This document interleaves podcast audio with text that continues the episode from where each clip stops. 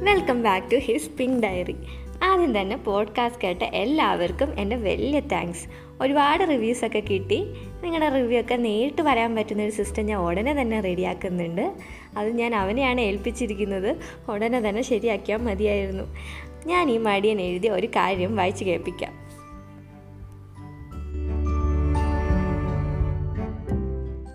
ചിലപ്പോൾ എനിക്ക് തോന്നാറുണ്ട് എന്റെ ജീവിതം ഒരു നീണ്ടു കിടക്കുന്ന ലക്ഷ്യമില്ലാത്ത ഒരു നീട്ടിവയ്ക്കൽ മാത്രമാണെന്ന്. ഒന്ന് ചികഞ്ഞു നോക്കിയാൽ എനിക്ക് ചെയ്തു തീർക്കാൻ ഒരു വലിയ ലിസ്റ്റ് തന്നെ കിട്ടും. വായിച്ചു തീർക്കാനുള്ള ലേഖനങ്ങൾ എഴുതി തീർക്കാനുള്ള കഥകൾ കണ്ടുമുട്ടാനുള്ള സുഹൃത്തുക്കൾ യാത്ര ചെയ്യാനുള്ള സ്ഥലങ്ങൾ കണ്ടു തീർക്കാനുള്ള കാഴ്ചകൾ. പക്ഷേ എന്തൊക്കെയോ അവ്യക്തമായ കാരണങ്ങൾ കൊണ്ട് ഇതൊന്നും എനിക്ക് ചെയ്തു തീർക്കാൻ കഴിയുന്നില്ല.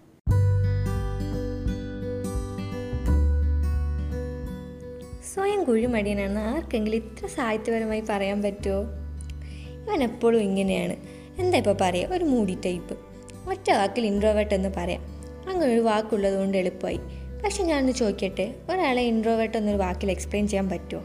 ഇൻട്രോവേർട്ട് സോക്കോ വർഷങ്ങളായി ഉണ്ടെങ്കിലും ഈ കഴിഞ്ഞ പത്ത് വർഷത്തിലാണ് ഇൻട്രോവേർട്ട് ഇത്ര ഫേമസ് ആയി കേൾക്കുന്നതൊക്കെ. Thanks to social media actually ഒരാൾ പോലും നൂറ് ശതമാനം ഇൻട്രോവേർട്ടോ നൂറ് ശതമാനം എക്സ്ട്രോവേർട്ടോ അല്ല. എല്ലാവരിലും ഇൻട്രോവേർട്ടിസും എക്സ്ട്രോവേർട്ടിസും ഒക്കെയുണ്ട്. ഇത് എപ്പോൾ ഹൈലൈറ്റ് ചെയ്യുന്നു എന്നുള്ളതിലാണ് കാര്യം. ഞാനോ ഇൻട്രോവേർട്ടോ ആണോ ആണോ എന്നൊന്നും എനിക്കറിയില്ല. ഇതിനെന്തെങ്കിലും ബ്ലഡ് ടെസ്റ്റ് ഉണ്ടായിരുന്നെങ്കിൽ അറിയാമായിരുന്നു. ചില ടൈം എനിക്ക് വീട്ടിൽ തന്നെ ഇരിക്കാനായിരിക്കും ഇഷ്ടം.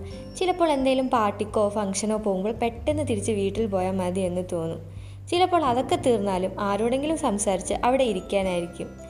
അതൊക്കെ ഓരോ സിറ്റുവേഷനും മൂഡും കമ്പനിയും ഒക്കെ ഡിപ്പെൻഡ് ചെയ്തിരിക്കും. ഇതൊക്കെ വെച്ച് എന്നെ ഇൻട്രോവേർട്ട് എന്നും എക്സ്ട്രോവേർട്ട് എന്നും ഒക്കെ ലേബൽ ചെയ്യുന്നത്. ഇത് താഴെയുള്ളവരൊക്കെ കഞ്ചാവാണെന്ന് പറയുന്ന പോലെ ആയിട്ടാണ് എനിക്ക് തോന്നുന്നത്. എന്റെ ഒരു കൺസെപ്റ്റ് അനുസരിച്ച് ഒരാളിൽ ഇൻട്രോവേർട്ട് ക്യാരക്ടറുണ്ട് എക്സ്ട്രോവേർട്ട് ക്യാരക്ടറുണ്ട് സോ ഒരാളുടെ ഇഷ്ടങ്ങളൊക്കെ അതിന്റെ റേഷ്യോ പോലെ ഇരിക്കും അതൊന്നും കറക്റ്റായിട്ട് ആർക്കും കണ്ടുപിടിക്കാൻ പറ്റാത്തിടത്തോളം കാലം. ഇയാൾ ഇൻട്രോവേർട്ടാണ് ഇയാൾ ഇങ്ങനെയൊക്കെ ചെയ്യുള്ളൂ എന്നൊന്നും ആർക്കും പറയാൻ പറ്റില്ല. ഈ മനസ്സ് വല്ലാത്തൊരു കോംപ്ലിക്കേറ്റഡ് സാധനമാണ്. ഇപ്പോൾ എന്ത് ചെയ്യുമെന്ന് നമുക്ക് പോലും പറയാൻ പറ്റില്ല. അല്ല ഞാനിവിടെ എന്ത് പറഞ്ഞാൽ തുടങ്ങി ഇതിപ്പോൾ ഞാൻ എന്തൊക്കെയാണ് പറഞ്ഞത്? ഇതൊക്കെ എന്റെ വെറും പൊട്ട തോട്ട്സ് മാത്രമാണ് ചുമ്മാ ഫ്ലോയ്ക്ക് അങ്ങ് പോയതാ. ഈ ഡയറി എന്നെ അവനെ പോലെ ആക്കോ അവനും ഇങ്ങനെ ഓരോന്ന് പറഞ്ഞു തുടങ്ങിയാൽ നിർത്തില്ല. പിന്നെ സമയം പോകുന്നത് അറിയത്തുമില്ല. നല്ല രസമാണ് കേട്ടോണ്ടിരിക്കാൻ. ഇടയ്ക്കിടയ്ക്ക് അവൻ പറയുന്നത് ശരിയല്ല എന്ന് പറഞ്ഞാൽ മതി. അവനത് എക്സ്പ്ലെയിൻ ചെയ്ത് ചെയ്ത് നമ്മൾ അവന്റെ വഴിയിലാക്കും.